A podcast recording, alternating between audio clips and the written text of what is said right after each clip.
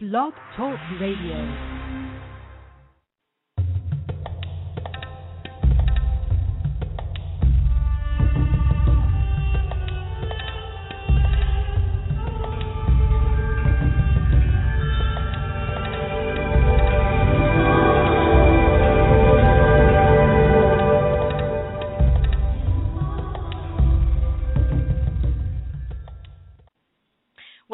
The Dr. Karen Kan radio show. The intention of this show is to empower and inspire you to manifest the life of your dreams, whether it's radiant health, prosperity, loving relationships, or simply peace of mind.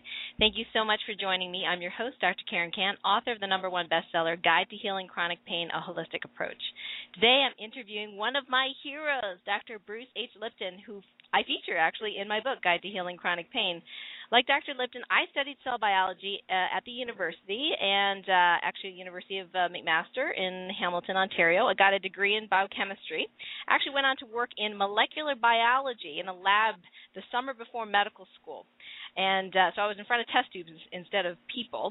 And we were in our lab. We were one of the first new group of scientists in Canada to use uh, what's called the polymerase chain reaction it's a way of amplifying DNA and and back then we had to use old-fashioned water baths you know, to heat and cool samples, heat and cool samples. It was very inefficient. Now they actually have machines to do all that automatically. It's amazing how times have changed. And boy, I'm really revealing my age now. Anyway, so like so many of us in science, uh, Dr. Lipton and I were first taught that the DNA in our cells controls our genetic destiny. So, if your parents had diabetes, heart disease, and high cholesterol like my parents, we were taught that there's a pretty good chance that you would end up that way too because it was in your genes. But Dr. Lipton discovered through his own research that the DNA wasn't in control, quote unquote, of ourselves or our health, and that the belief that we were taught in school is not only false, it can be downright unhealthy. Today we're going to be talking about epigenetics and what everyone needs to know about what they can do to override their so called bad genes or their programming. A little bit about Dr. Bruce Lipton. He's a pioneer in new biology. He's actually a cell biologist by training, I mentioned before. And uh, he was on the faculty of the University of Wisconsin School of Medicine and later performed groundbreaking stem cell research at Stanford University. He's the best selling author of The Biology of Belief, one of my favorite books of all time, and the more recent Spontaneous Evolution, and even more recently, The Honeymoon Effect, which we'll talk a little bit about later in the show. Thank you so much, Bruce, for joining us. Oh, I am so appreciative of this opportunity, and I, I just want to acknowledge to uh, your wonderful audience who are people that are seeing a new future. I want to uh, just say how proud I am of the work you do, uh, of bringing a new awareness into the, the world because it's part of our necessary evolution. Ah, thank you, thank you very much. Well, let's talk about your book that I first started, um, you know, uh, reading about you in the biology of belief, and that I was so ready for this book because um, I was frustrated with what I was taught in medical school. Um, I was frustrated because people felt like they couldn't change their lives, and I knew they could. And here you are with this book, and you actually proved to me scientifically that the conventional life sciences that we were taught is flawed. Unfortunately, we're still teaching that in our universities. So, could you share with our audience what are some of those antiquated beliefs? And, and uh, well, you know, I think as you mentioned very early on, the the most important uh, belief that is you know actually disempowering us is a belief that mm-hmm. genes control uh, our characters and our traits, and in some sense uh, map out our fate even at the moment of conception. And, and that we're also recognize that w- we don't pick the genes as far as we know, and if we don't like the traits that we have, we can't change the genes. And then you realize, oh my gosh, I'm powerless, and my genes control me, and I can't influence them. And all of a sudden, that the a feeling of victim comes in. I'm a victim of my heredity. And, and when people believe they're victims, uh, they they are disempowering themselves.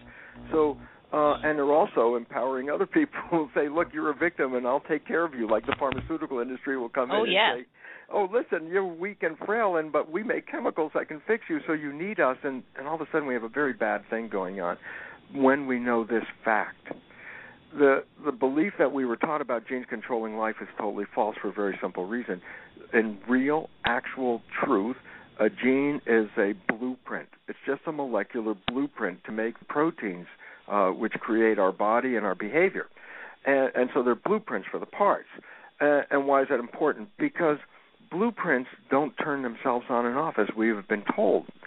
Well, all of a sudden, he says, "Well, what do you mean? The, the blueprint, the gene, is not turning itself on and off?" I say, "No, uh, uh, they're not self-actualizing. They don't make decisions. They have no particular awareness about what's going on. So how can genes turn on and off and make decisions? The answer is they're just blueprints."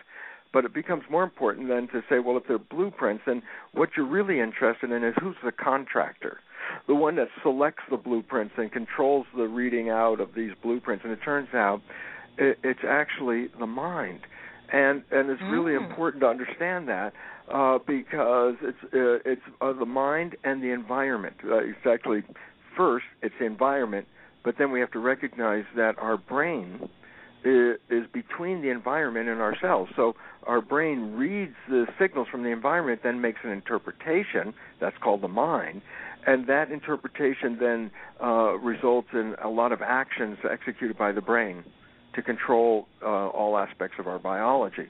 So basically, what's the difference is this: uh, when we say genetic control, conventional uh, talk, uh, uh, that means simply controlled by genes. The new science is called epigenetics. It, it almost sounds exactly the same, except epigenetics. So I say, what is epi? Uh, well, Mhm. epi is a prefix above. So when I say epigenetic control, I am saying control above the genes. This is the new science that is revolutionizing the world of healthcare and medicine and biology because it really reveals that it's the environmental information and our perception of the environment that control our genes. I say, well, why is this revolutionary? If gene control our lives, we're victims because genes make the decision. But when it comes out that it's the environment and our perception that controls our genes, then we have to recognize this. We are masters because we can change the environment, we can change our perceptions. And all of a sudden Mhm. we become in control of our biology. Well that's the the uh, the real important message of the new science called epigenetics. And it becomes profoundly important because it emphasizes how we interpret the world totally directly affects our physiology. Uh, uh, you know, a profound and simple example is you can hypnotize somebody, and Mhm. you're going to say, "I'm going to touch you with a burning cigarette here on your arm," and they watch you, but you're actually just touching them with the tip of your finger. And in their, their hypnotic state, they see that they're being burned by a cigarette. Guess what? 30 seconds after I touch them with my finger, they have a blister. Wow. Like, well, wait a minute. How did that happen? The answer is the mind took the perception and created the biology to match the perception. Okay? And all of a sudden, why is that important? Because it demonstrates the nature of the power of the mind in controlling our biology. We, we've talked about it for a hundred years called the placebo effect. Uh, and the placebo effect is, of course, you have a positive thought that this, let's say, this drug is going to heal you. You take the drug, you get better, and then later find out the drug was sugar. You're left with an important point. What was the healing action? Where did that Mhm. come from? The answer, not the sugar. It came from the belief. So a lot of people say, yes, I know about the belief. Yes, it's that positive thinking. You can heal yourself with it. And I go, and what we've left out of the story is more important. It's not just positive belief that affects biology, it's belief that affects biology. And what I mean by that is a negative belief is equally powerful to creating an experience uh, as a positive belief, except it goes in the opposite direction. Positive beliefs, placebo effect it's called, generate healing from just the belief. Um, there's a, a term in medicine called nocebo, and that is a negative belief. Well, a negative belief is equally powerful, but rather than healing, a negative belief can cause sickness and can actually kill you. And so, why is this important? And all of a sudden, it says we've left out of all equations about health. What is your attitude, beliefs, and perceptions about life? Because everything was presumably controlled by the genes, the biochemistry, and you were just sort of like a, a backseat passenger in your own body, sitting back there, and the body Mhm. was doing all these things you were asking it to do, and then every now and then falling apart or something, or doing something totally wrong. Uh, and it was, oh, the body did that. Now the biology turns around and says the body was totally responding to your perceptions. And all of a sudden it says, oh my God, then how I look at the world and my beliefs about the world shape the world. And this is what people have been saying for a thousand years. But when we got into science and we got into mechanism, we got into chemistry and DNA, uh, all of that other stuff that now becomes metaphysical has left the science, and then we deal with the body as a as just a physical machine made out of these chemical parts. And if there's something wrong with it, we replace the chemicals and uh, adjust it with chemicals. And and you are, are just you know being carried around by this body, and it's like wow. We bring in the new biology, epigenetics. We bring in the new quantum physics, and together mm-hmm. they say exactly what people have told us for a thousand years. It's our it's the, our perceptions, our beliefs, our our attitudes, our emotions. These are what shape our biology.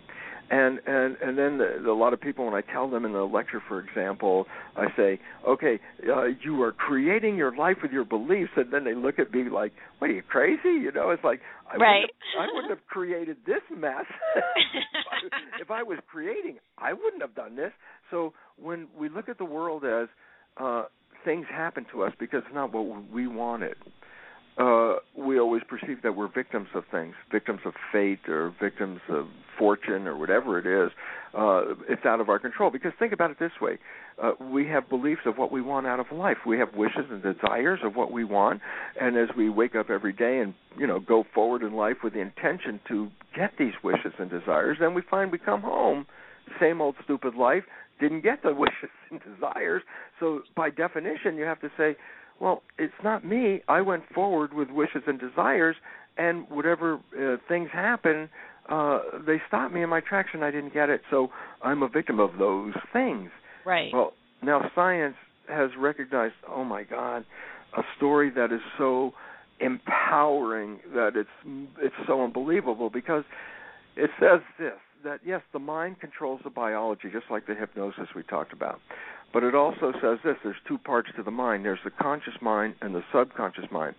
We have frequently in our thought put the two together that they're just part of the same mechanism, but it turns out they're two separate entities. The conscious mind is where you reside as a unique entity, a spiritual entity. Of uh, uh, uh, the person you are is in the conscious mind. That's the latest evolution of the brain, right behind the forehead. And, and then, wh- why is this important? Because before the conscious mind evolved, the rest of the brain is what we would call the unconscious mind, and it managed all the details. It was just like stimulus response, and and it and it learned patterns and just repeated patterns. Well, here's the point: the conscious mind, the latest edition of the mind, is creative. Mm. It's the one that has wishes and desires and, and our aspirations and what we want for life. This, I say, what do you want uh, from your life? And the answers come from that conscious, creative mind. And I say, what about the subconscious mind? I say, no, no, the subconscious mind is not really creative. It's a habit mind. You learn something, and once you learn it, you just push the button, and now it plays all the time. You don't have to relearn it again. It's a great mechanism. So, I mean, how long did it take you to learn how to walk? Uh, that was a very busy period in your childhood to work the nervous system to stand up. But now what? Now you know how to do it. You don't even have a thought of walking. You want to go somewhere. You don't even have to say I'm walking. You just go. The mm-hmm. walking mm-hmm. is automatic. Or driving a car. Uh, you, you got in the car the first time, overwhelmed with all the things you had to pay attention to, and now you've been driving the car for a while. You get in the car, you put the key in the ignition. You're not thinking about the details. It's like become a habit. So subconscious mind is really cool because once we learn how to do anything, a job, a behavior, or communicating, uh, driving the car, walking, all these things, they they don't require thinking.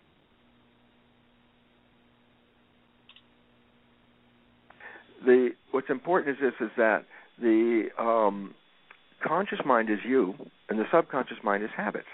And and here's what and here's the whole secret to life comes into this the conscious mind is not time bound, meaning you can think into the future or think into the past or just disconnect and have a daydream in your head with your conscious mind. You can think. Uh, and if your conscious mind is thinking about what's happening next Wednesday, then by definition it's not paying attention to what's happening right now. If your conscious mind is thinking what you did last Friday, it's not paying attention to what you're doing right now. If you have a daydream of a thought, of a vision going on in your head, you're not paying attention to what's going on right now. So the nature of the system is this the conscious mind runs the system when it focuses on it, but the conscious mind is thinking all the time, and so the default is the subconscious program. And the problem with that is because the conscious mind is not paying attention, it doesn't see the programs coming from the subconscious mind. They just play invisibly in the background, and, and this becomes very critical. In my lectures, I, I tell a story everyone is familiar with, and they laugh, but it's profoundly important. I say, uh, you had a friend, you know your friend's behavior very, very well, and uh, you know uh, your friend's parent and one day you recognize your friend has the same behavior as their parent, and so you volunteer something like, "Hey, you know, Bill, you're just like your dad," and, and then Bill goes ballistic. How can you compare me to my dad?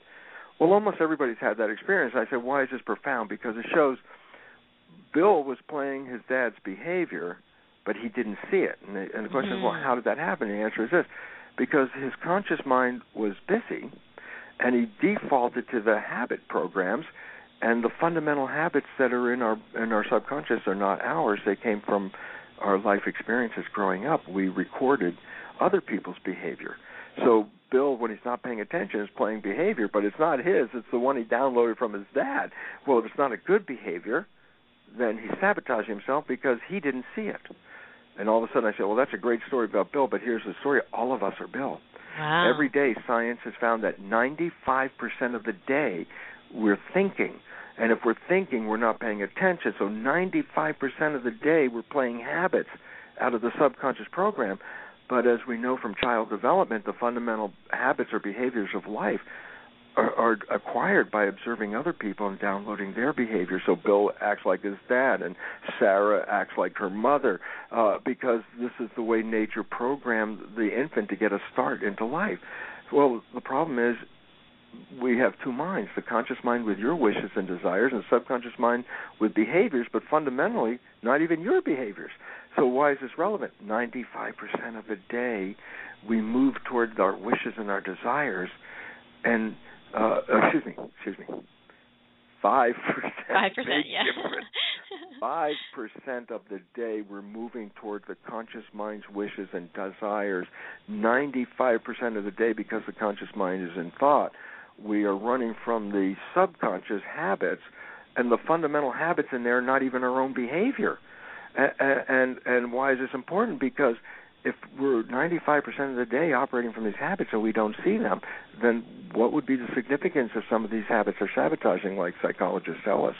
Then it means, oh my God, during the day you're moving forward to where you think you want to go, but you're sabotaging your life with your own beliefs and and and this is what we're beginning to find out is oh my god it's the perceptions that are being carried off in the mind well if the mind is running on automatic like it does 95% of the day then by definition the behaviors that the biology is adjusting itself to are not necessarily ones that support anything that you have in your wishes and desires mm. and in fact psychologists tell us most most of that fundamental programming in childhood is disempowering, limiting, and self-sabotaging, uh, because most children were criticized uh, as they were growing up. Uh, as parents were doing that, thinking they were going to, you know, like a coach, encourage the child to do better, not knowing that if a child's under seven, they're not consciously processing that; they're just recording it.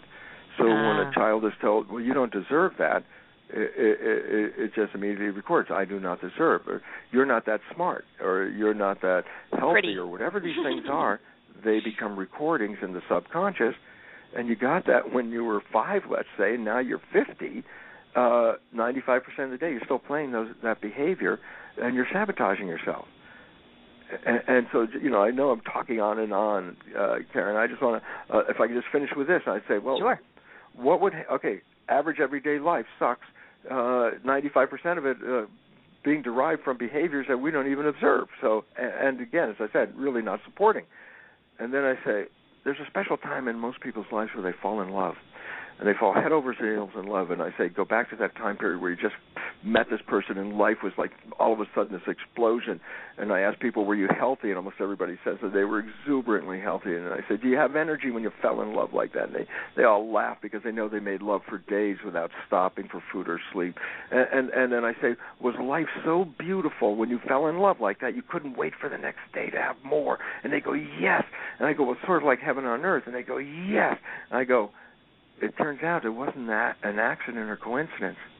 It turns out when science has now looked at the consciousness uh, and subconscious profile of people in love, it's the complete reverse of everyday life. Everyday life, you're only conscious 5% of the time creating wishes and desires. But when you fall in love, you're conscious 90% or more of the time, meaning uh, almost all of your activity is controlled by wishes and desires. I say, well, then if you're not playing the subconscious programs and you're operating from your wishes and desires, what did your life create? The honeymoon. Wow. Health, heaven, on earth. And I say, well, how come the honeymoon disappears? And then it goes, we go back to the same problem. And here's the issue. At some point, even though we've been keeping our conscious mind uh, uh, in attention and mindful when you're in love. I mean, for a very simple reason. Why let your mind wander when everything you wanted in your dream world is in your face? so basically, mm-hmm. your conscious mind stays present. But as long as it's present, it's operating every decision from wishes and desires. But then life does intervene. You still got to pay the rent. You got to fix the car. You got your job. And so your mind starts to wander and all of a sudden, the first time your mind starts to wander, you start introducing those behaviors in your subconscious program, many of which are not yours, and many of them really bad. right. And all of a sudden, that that honeymoon you created starts to fall apart because we start playing these self-sabotaging programs. And remember, we're not even seeing them when we do that. So we're sabotaging a relationship with our own bad behavior, not even knowing we're playing bad behavior. And when two people are doing this, they end up with a relationship falling apart and then thinking, how did something so beautiful go so bad? And the answer is simply this. It was beautiful when you operated from conscious mind's wishes and desires, and it fell apart when you got back into the programming that we got in the first seven years of our lives. And and this is the undermine because these are the self-sabotaging programs that that affect our lives invisibly every day and, and so uh, there's a wonderful conclusion to this understanding, and that is you can reprogram the subconscious. And if you reprogram it and put in, just think about it, if you reprogram your subconscious and eliminated the bad characteristics and replace them with behaviors that are associated with your wishes and desires, then that would mean very simply this. You could be in a honeymoon of uh, experience with your conscious mind, but stay there the rest of your life because even when you stepped out of your conscious mind for a moment, your subconscious programs would support exactly the same behavior anyway. Oh. So the ah. honeymoon wouldn't be a short period of time. The honeymoon, the nature of creating heaven on earth, the opportunity that we were provided with as spirits coming to this planet is to create that is available to us once we get out of the program, and all of a sudden it's the story of the movie The Matrix that says we've all been programmed, and if you take the blue pill, you just go back into the program and continue where you left off. But if you take the red pill, you can get out of the program. And now uh, the exciting part is, well, what would be the consequence of taking the red pill? And the answer is, essentially, you functionally did that when you fell in love. And if what is the consequence of that that love? And the answer was it took regular life and created health, harmony, happiness, and heaven from not playing the old programs. Wow. I've never heard it explained that well, Bruce. That is phenomenal. And and now I, I even get even more, you know, my spiritual teachers, my spiritual coach, Pat Jones is always talking about being present and being and being and because I'm an achiever, so I tend to like to do yeah. and not, not always like to be. And so I've been trying to you know, like to be more, but I think my left brain still wants to know why do I have to be more? And, and it's invisible. It. It's just a drive unconsciously, and that's the hard part because it doesn't show up on the radar, and yet we end up doing it. And mm-hmm. it's like, yeah, what happened? Wow, that that so the, all those centuries of teaching, the the Buddhist mindfulness, meditation, being present. I mean, literally, scientifically, it it just makes so much sense now that you've explained it this way. Well, it, it makes, it, it, and when you put it into practice, which is for me was a scientist, I said, well, you know, it's funny because when I first started talking about it, it was just in my conscious awareness, uh, this understanding of this new science, and and I would tell people, if you understand what I'm talking about, you can create the most fabulous life on this planet. Well, way back then, they'd look at me and cock their heads and go, you know, Lipton, for a guy who says you know this stuff, your your life doesn't look that great. and, and that's when I realized when you educate the conscious mind, it does not change the programs in the subconscious mind. Right. Biggest problem we face is we think, okay, uh, my conscious mind is aware. I read all the self-help books. I went to Mhm. the right lectures. I saw all the videos. My Right therapist. conscious mind is so educated, and guess what? My life is still exactly the same. And the reason is the conscious mind being creative learns in that way. But the subconscious mind learns in an entirely different way. The first way it learns, seven years, is because it operates in a theta EEG frequency of hypnosis. And then after seven years of age, how did we learn behaviors? And the answer is we practiced and repeated them until they became habits. And once they became habits, you never had to think about them again. So uh, basically, it, it comes down to a very simple understanding: is that um, we we have the you know programmed these habits, and and we can reprogram them, but we not through reading a book not through talking to yourself. That's even the worst thing, because when you talk to yourself, my joke is, well, the, that's you, the conscious mind. You're talking to yourself. Who who are you talking to? And you say, well, okay, I'm talking to the subconscious. I go, there's nobody in there. It's a machine. There's nobody there. there's nobody there. It's a it's a recording device, just like a video recorder. It Ah. records, and then when you push the play button, it plays back exactly what it recorded. That's why it's called a habit. It keeps playing the same thing over again, and yet your conscious mind can become so aware and so educated in your life not match it. it, it it's because educating your conscious mind alone is not the mechanism by which programs are changed in the subconscious. And all of a sudden you realize, oh my God, I've been so frustrated with my life because I can't get it to learn the program. It's like, yeah, but you haven't been teaching it in the way it learns. And once you start to do that, and especially using, uh, uh, well, the, the three main ways hypnosis, habituation, repetition. That's what causes habits. And, and thirdly, uh, there's a whole bunch of new exciting belief change modalities, energy psychology modalities, which I love those. uh, are, are more or less like finding where the damn record button is, so you can push Right. it and then download something right away instead of going through the the laborious part of habits. And I see you have a huge, uh, you know, uh, index at the, the the back of your honeymoon effect book with lots of links and lots of um, different uh, different you know uh, types of tools that people can use to reprogram their subconscious mind. Extremely helpful. Thank you. Oh uh, yeah, I, uh, because I, I recognize that uh, after experiencing some of these, it's like, oh my God, there there's an understanding of you know there is a mechanism by which you can uh, rewrite these programs, which is really helpful because we need to change uh, our lives as uh, soon and quickly as we can because the world is in a state of evolution, and what's most important is the evolution that we're experiencing is not the evolution of the human body so that we become something different it's the evolution of the assembly of humans into a superorganism called humanity, where uh, we parallel like a human body is not a single entity. A human body is 50 trillion amoebas that come together in a Right. community and, and create a biology. So when I say me, I'm actually talking to a community of 50 trillion cells. Well, 7 billion people are like amoebas now coming together to express a superorganism, and that's why we see the world is in radical change. But to participate in the evolution requires that we really know who we are spiritually, and we also uh, rewrite limiting programs that we acquired during the first seven years of our life, and even after that.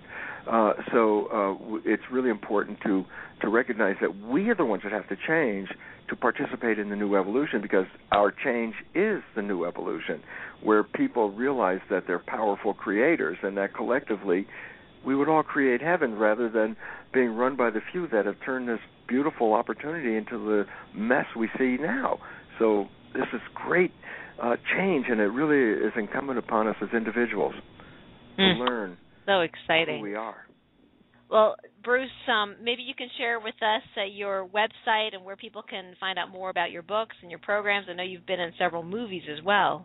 Yeah, uh, well, it's basically the website has a lot of uh, uh, available information, freely downloadable, of course. Just uh, lots of articles and, and uh, references, all kinds of things like that, resources. That's all, uh, and it's simple. It's just brucelipton.com. Uh, and the new book, which um, I, I really enjoy because uh, my other books had a, a, a bit of more science in it, and this one really is uh, directly applicable to to a large audience that says, look how how simple it is to create heaven on earth because you've already done it, so let's do it again. Uh, the Honeymoon Effect book, uh, that's available at Amazon, Barnes and Nobles, bookstores, and things like that. Ah, fantastic. Well, we're we're out of time, Bruce. Thank you so much for joining us. Uh, I am uh, just thrilled to have you on the show today, and uh, I thought I, I, you know, learned so much from what you read, but what you said today was just mind blowing. Karen, uh, I want to thank you uh, for for letting me spout all that stuff. I went really quickly. I knew because I wish I had a lot more time with you. Uh, so uh, I went quickly, and um, uh, it was great. all you had to do was at least get the ideas. You are very much more powerful than you think you are, mm-hmm. and you have to uh, take that red pill because uh, the programs have have made us weak.